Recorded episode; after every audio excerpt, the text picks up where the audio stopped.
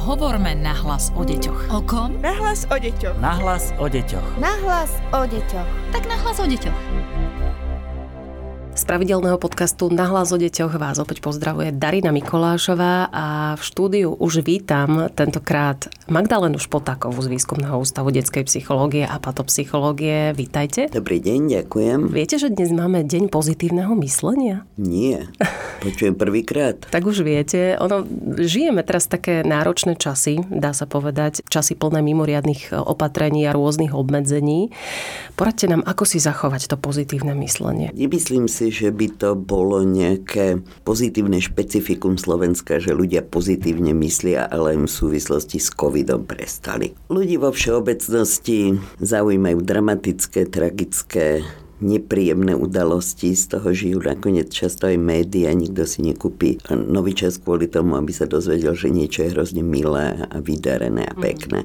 Čiže takú tú tendenciu aj sa trochu kochať v starostiach e, máme v sebe, asi nie len my. Toto sa odráža napríklad aj v odbore mojom, čiže v psychológii, ktorá sa prednostne zaoberá odchýlkami negatívnymi, patológiou, proste tým, čo nie je v poriadku. Ako reakcia na to vznikla ale pozitívna psychológia, ktorá má upierať pohľad aj presne na ten opak. Takže tých rád, ako si zachovať alebo skôr vybudovať pozitívne myslenie, myslím, či už na takej úplne laickej alebo aj odbornejšej úrovni každý poslucháč, ktorého to zaujíma, nájde.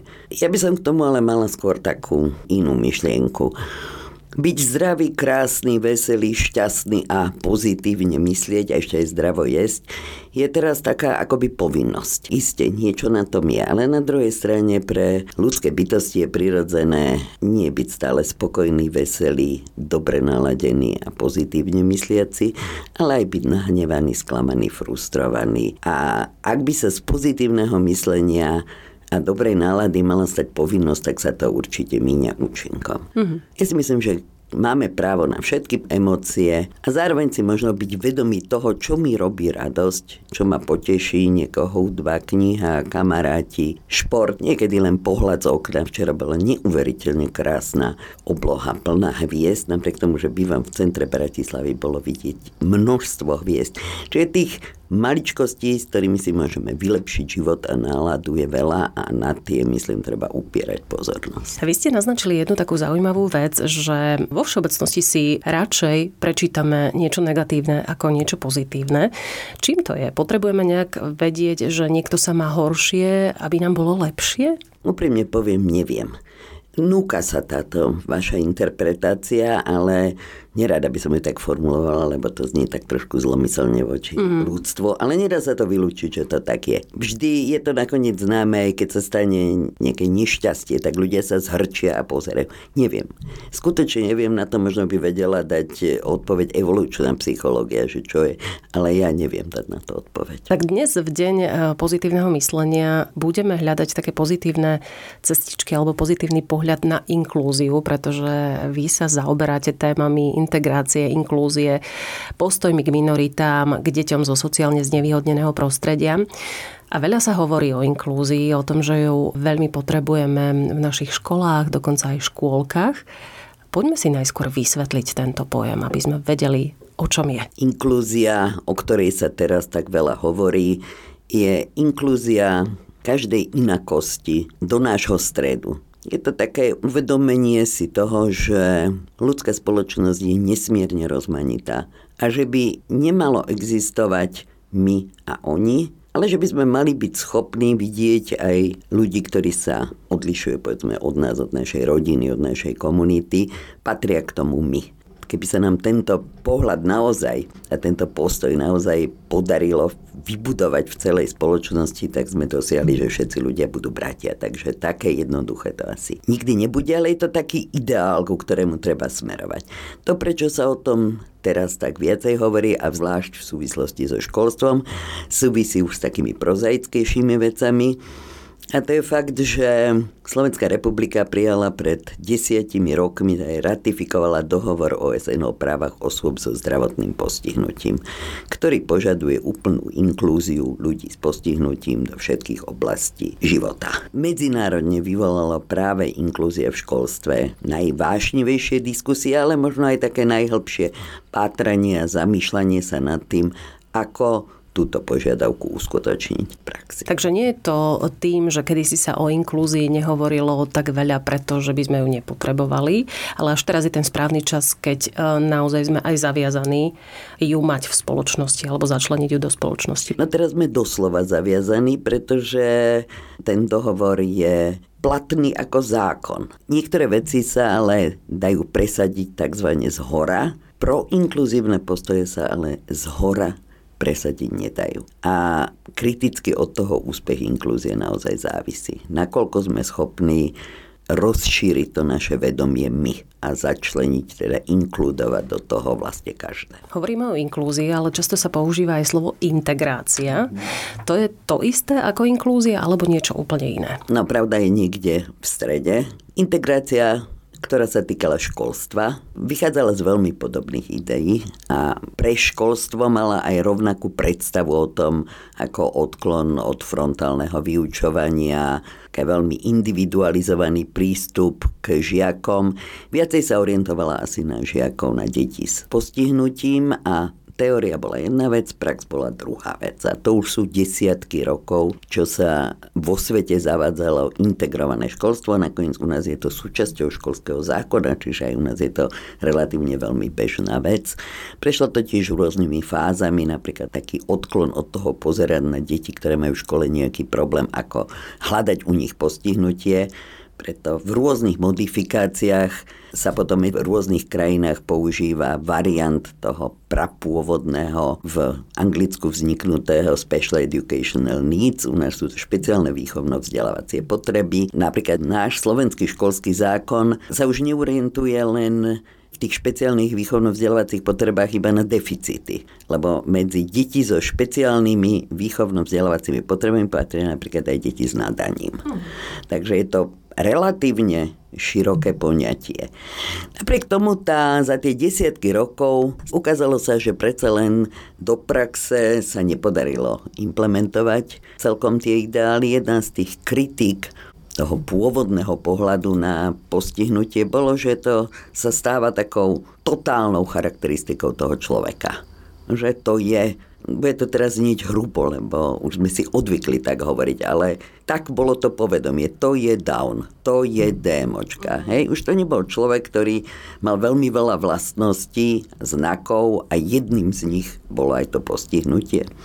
A tie špeciálne výchovno-vzdelávacie potreby mali odbúrať takú tú statickú kategorizáciu. Ty patríš tam, ty tam a mali priniesť taký flexibilný pohľad na človeka, ale v skutočnosti nepodarilo sa to úplne presadiť. Dnes sú zase tie deti so špeciálnymi výchovno-vzdelávacími potrebami osobitná kategória, ktorá je vyčleňovaná, nehovorím vyčleňovaná fyzicky stried, ale vyčleňovaná mentálne v pohľade na nich z toho zvyšku. Ten zvyšok je ako keby taká jednoliatá zmeska, niekto je horší žiek, niekto lepší, ale to sme my a tí so špeciálnymi potrebami sú tí oni. Budeme ešte hovoriť o tom, e, ako z toho von, či sa vôbec dá zmeniť tento pohľad. E, ja musím priznať, že pred týmto podcastom som si robila taký prieskum medzi rodičmi aký majú oni postoj k inklúzii, či by napríklad svoje dieťa dali do inkluzívnej triedy.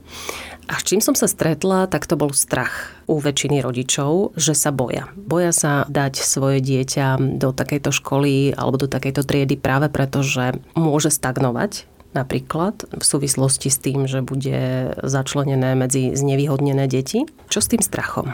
V tomto prípade tie obavy vyplývajú skôr z nevedomosti, z nedostatku informácií, lebo to znie ako niečo veľké, nové, neprebádané. V skutočnosti dávajú dieťa väčšina rodičov do štátnej školy, ktorá má zo zákona povinnosť mať tam aj deti so špeciálnymi výchovno-vzdelávacími potrebami. Môže to byť napríklad dieťa s nadaním, ktoré možno bude frustrovať mňa ako rodiča, aj mňa ako spolužiaka, že mu to ide lepšie a ľahšie. Čiže tomuto samotnému sa v podstate nemožno vyhnúť. Zase to znie tak škaredo, ako keby som chcela, aby sme sa tomu mohli vyhnúť. Ale z pohľadu toho rodiča, ktorý sa obáva, je to možno tak.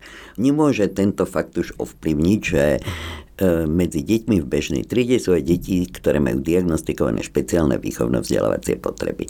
Ja som ale v tej prvej odpovedi kde som sa snažila zdôrazniť taký ten flexibilný pohľad na deti, ktoré majú nejaký problém, som sa nedostala k tej druhej stránke a tá by mohla byť práve aj pre rodičov, ktoré majú pochybnosti a obavy zaujímavá. Odpovedou na tie požiadavky dohovoru o právach osôb so zdravotným postihnutím v oblasti školstva je inkluzívna pedagogika. Je to opäť ešte len rozpracované, a v takej dokonalej forme je to zase len ideál, ku ktorému sa dá smerovať.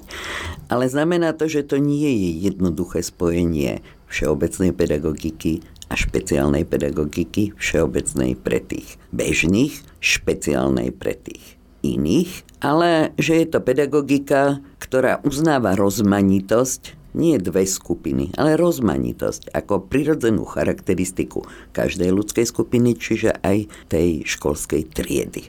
Spôsob, akým sa má vyhovieť rozmanitým potrebám aj tých bežných žiakov, lebo aj tí sú rôzni.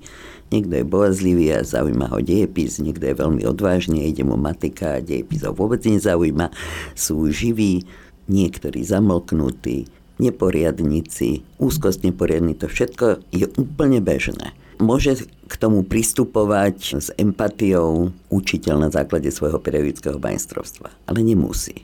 A nemusí byť ani vybavený všetkými tými spôsobilosťami.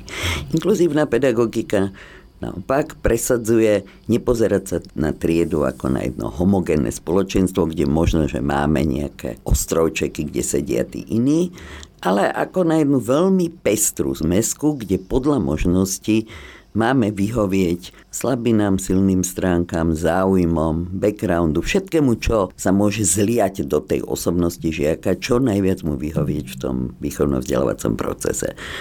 Čiže ak sa to naozaj podarí a vy ste povedali, že keby mal rodič dať dieťa do inkluzívnej triedy, to znamená, že už sme aspoň pokročili na ceste k tomu ideálu, lebo už ju nazývame inkluzívnou tú triedu, tak ten rodič by naopak mal istotu, že aj na jeho dieťa sa bude pohliadať ako na jedinečnú osobnosť a nie ako na štvrtého v piatej lavici, ktorý má byť taký ako ostatný a že bude mať možnosť naozaj rozvinúť svoje danosti, že nebude frustrovaný kvôli svojim slabým stránkám a že sa všetko urobí preto, aby sa to dieťa cítilo dobre v škole naše deti patria k najnešťastnejším v škole. Bol pred nejakým rokom nejaký prieskum iné. Uh-huh. Čiže toto je jedna z vecí, ktoré by práve tento prístup mal aspoň vo veľkej miere odbúrať. Nikdy sa nedá vyhovieť všetkým ľuďom ani všetkým deťom, ale myslím si, že je to veľmi dobrá cesta. To, že naše deti patria medzi najnešťastnejšie, opäť sa trošku vzťahuje na ten deň pozitívneho myslenia, že by sme s tým mohli niečo urobiť a mali niečo urobiť. Dá sa? Myslím, že to nebolo, že deti ako také, možno som vyvolal len nesprávny dojem, teda nie deti vo svojom živote, ale deti v škole,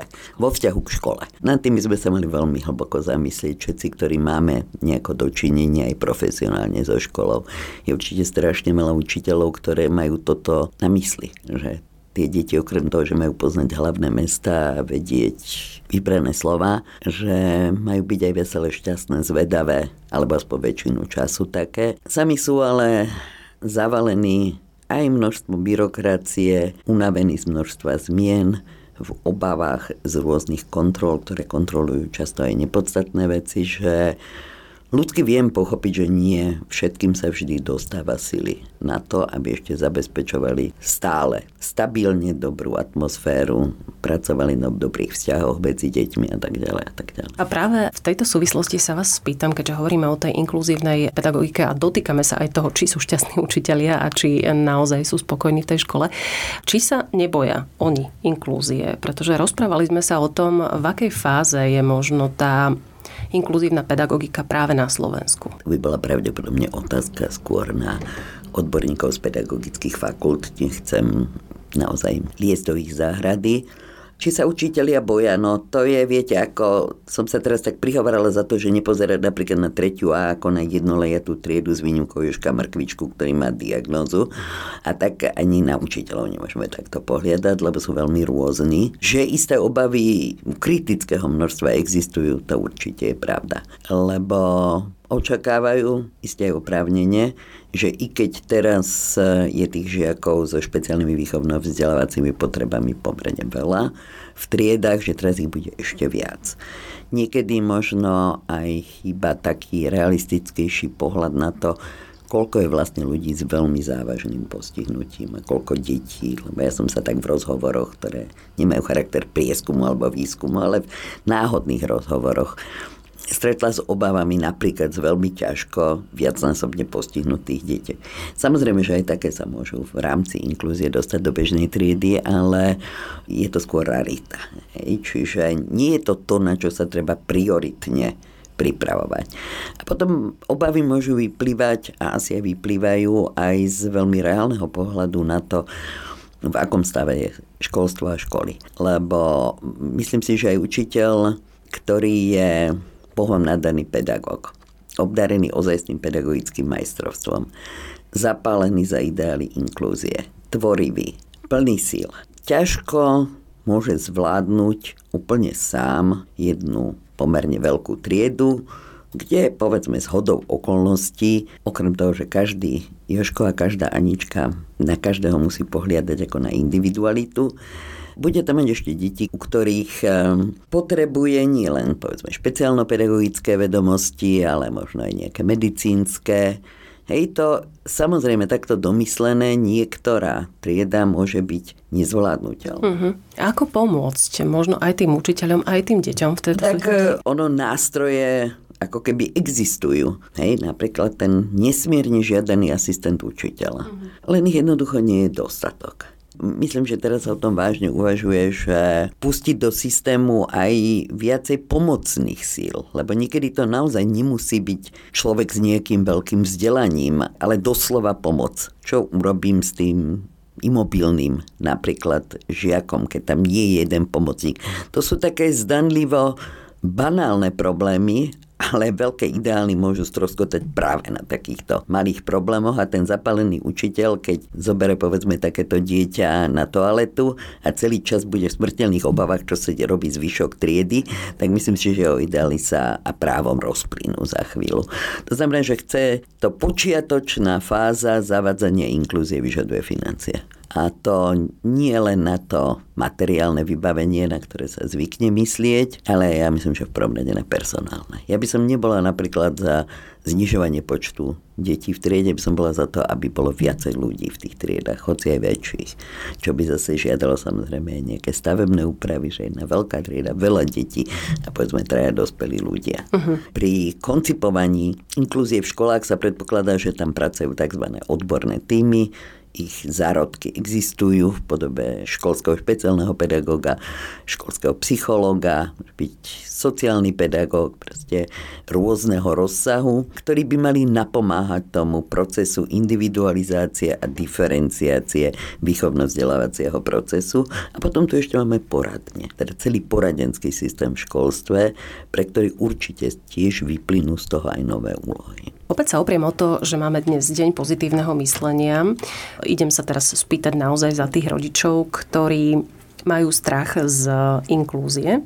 Som rodič a rada by som vedela o tom, čo pozitívne môže dať inklúzia môjmu dieťaťu. Dá sa na to jednoznačne odpovedať? Pokiaľ inklúzia nebude znamenať, že v triede je jedno nepočujúce dieťa s vašim dieťaťom, jedno dieťa s detskou mozgovou obrnou a jedno povedzme s mentálnym postihnutím a o tieto tri deti sa bude starať pedagogický asistent a špeciálny pedagóg a tým skončila inklúzia, potom to neprinesie vášmu dieťaťu nič ani pozitívne pozitívne, ani negatívne podľa mňa. Okrem povedzme z bežného kontaktu s ľuďmi inými, čo je podľa mňa veľmi dôležitý podnet pre sociálny vývin človeka. Pokiaľ teda tá trieda bude naozaj na ceste k inklúzie, tak to vášmu dieťaťu donesie to, že ten učiteľ aj na ňo bude pohliadať ako na konkrétneho človeka a nie na jedného z masy jednoliatej, čiže bude jeho vzdelávacím potrebám pristupovať individualizovanejšie. Celkom určite dostane vaše dieťa zaujímavé a dôležité podnety v sociálnych interakciách. Má príležitosť si vybudovať postoje, ktoré mu myslím jeho budúcom aj súkromnom aj profesionálnom živote budú veľmi dôležité, pretože aj tá vzdelávacia práca vyzerá ináč. Častejšie je skupinová práca, kde sa učíme pracovať vlastne v týme, kde každý má nejakú prednosť a nejaké mínus viacej je na samostatnom bádaní toho žiaka alebo na práci vo dvojiciach. Čiže keď sa vaše dieťa dostane do ozaj inkluzívnej triedy, tak vyhralo. To samozrejme neviete úplne vopred, takže či pôjde do inkluzívnej, integratívnej alebo bližšie neoznačenej triedy, myslím, že rodič, ktorý veľmi uvedomilo púšťa to dieťa do školy, to znamená, že nie len, že si plní zákonnú povinnosť, ale chce vedieť, kam dieťa púšťa, tak Myslím si, že je najdôležitejšie spoznať pani učiteľku. A sú deti, ktoré chodia do inkluzívnej triedy alebo do inkluzívnej školy vo všeobecnosti tolerantnejšie k rozmanitosti? A to asi chýbajú dlhodobé výskumy, ak by som sa teda chcela naozaj tvrdo držať faktov. Vo výskumnom ústave detskej psychológie a patopsychológie v jeho časti Detské centrum pre vzdelávanie a výskum je, slovo je v úvodzovkách, čo nevidíte, možno počujete škôlka, kde už 28 rokov sú vzdelávané a vychovávané spoločne deti s postihnutím a bez postihnutia.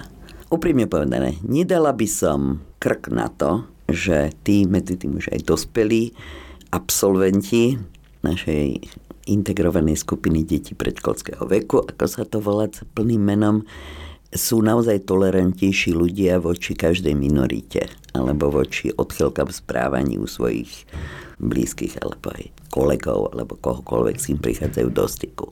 Ale nečudujú sa. Možno to znie trošku čudne, ale časť toho, čo zase ľudia s postihnutím alebo ich rodičia vnímajú ako negatívne postoje, nie sú ani negatívne postoje, ale obavy. Ako sa mám správať tomu človeku? Čo ma čaká s tým človekom?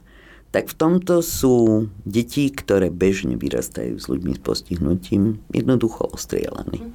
A určite si o tých, s ktorými prišli do styku, nemyslím len konkrétnymi ľuďmi, ale aj konkrétnymi postihnutiami a diagnozami, voči tomu nebudú mať predsudky. Či budú naozaj otvorení voči úplne inej inakosti, to neviem. By som si netrúfala povedať. Skôr by som sa obávala, že nie.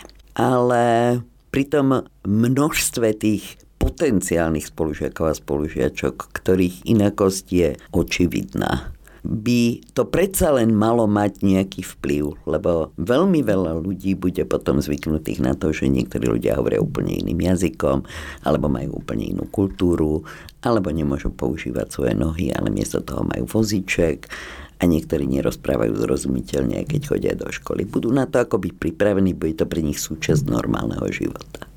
V tom zmysle to vidím pozitívne. V podcaste na hlas o deťoch sme dnes otvorili veľmi širokú tému, tému inklúzie. Určite vo vás vyvolala množstvo otázok. Ak sa s nimi chcete podeliť, ak budete hľadať na ne odpovede, nech sa páči, môžete nám dať o nich vedieť na náhlas o deťoch zavináč woodpub.sk je veľmi dobré hovoriť o tejto téme a veľmi dobré otvárať ju, pretože by bolo fajn, aby sa stala našou súčasťou a súčasťou našej spoločnosti. Ďakujem veľmi pekne dnešnému hostovi, pani Magdalene Špotákovej z Výskumného ústavu detskej psychológie a patopsychológie. Ďakujem, že ste si našli na nás čas. Rada som prišla, majte sa dobre, dovidenia dovidenia. Podcast Nahlas o deťoch realizujeme v rámci národného projektu štandardizáciou systému poradenstva a prevencie k inklúzii a úspešnosti na trhu práce. Projekt sa realizuje vďaka podpore z Európskeho sociálneho fondu a Európskeho fondu regionálneho rozvoja v rámci operačného programu Ľudské zdroje. Hovorme nahlas o deťoch. O kom? Nahlas o deťoch. Nahlas o deťoch. Nahlas o deťoch. Tak nahlas o deťoch.